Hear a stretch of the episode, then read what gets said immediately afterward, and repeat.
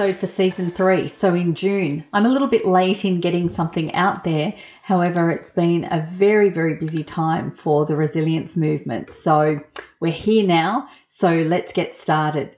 Today, we're talking about authentic conversations. And there was a quote that I put up with the blog that I did, which is, We were born to be real, not to be perfect.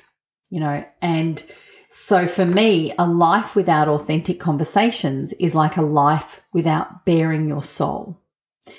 As an educator, I'm always thinking about language and how we can lift people up with our language or how we can contribute to other people's lives in a genuine way. One of the ways in which we can do this is through authentic conversations.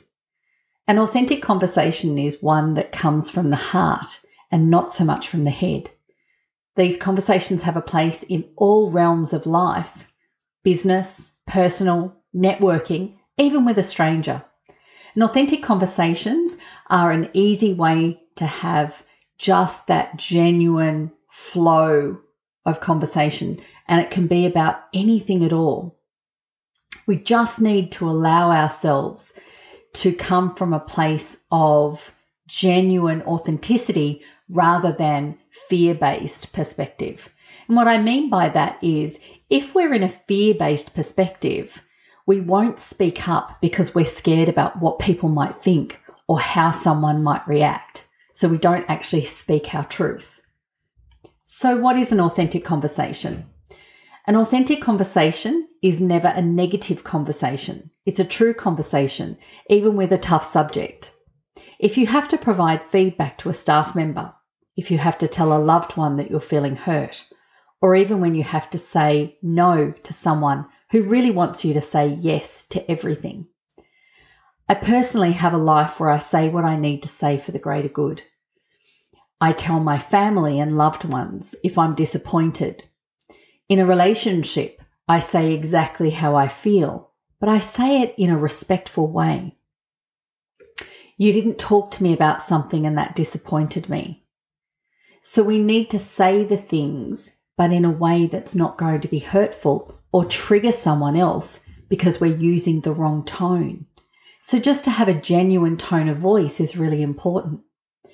More importantly, when you have an authentic conversation and say what you really need to say, then you can let it go. It doesn't sit there churning up inside you because you're thinking about what you want to say. You don't need to hold on to negativity or allow thoughts to distract you from enjoying life on a day to day basis. Authentic conversations in the workplace are super important. This can be more of a challenge because you have so many personalities to negotiate with. However, an, an, authentic conversation is using your personal power even when the team dynamics are challenging. Authentic conversations need to be developed in a team where people do not feel threatened because they are being truthful. They can say things like, I don't think that's a good idea because. And then someone else can respond with, Can we look at this idea and see if it has any possibilities? So, how do you have authentic conversations if you haven't had them before? Authentic conversations are easy to ha- easier than you think they might be.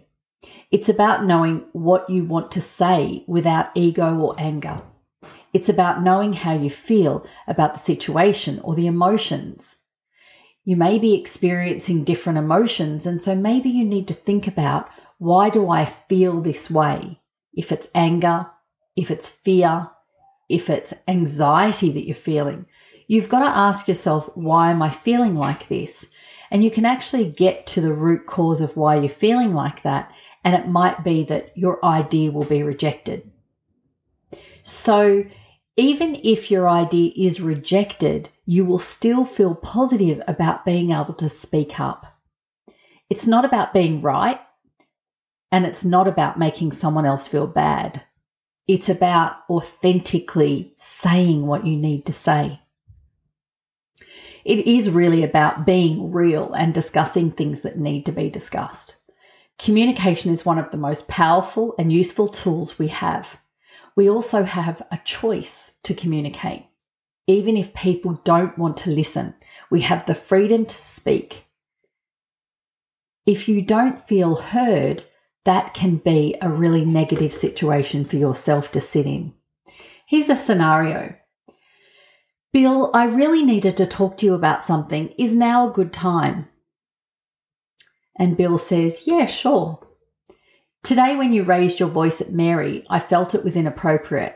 And I would like to know if you think there is a better way to approach a situation like this in the future.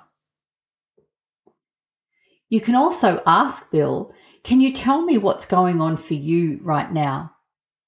You might also ask, How do you think Mary may have felt, felt in this situation?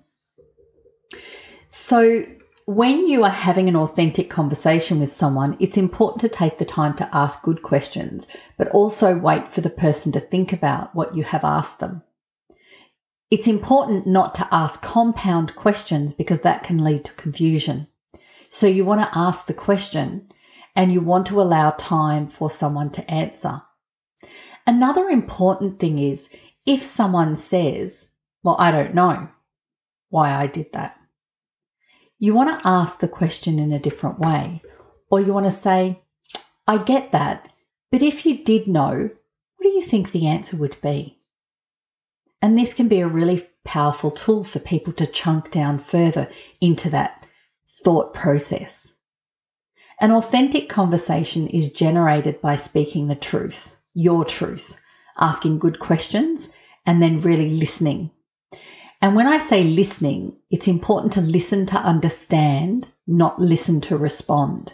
You want to try and have an understanding because that's going to bring about a more genuine conversation.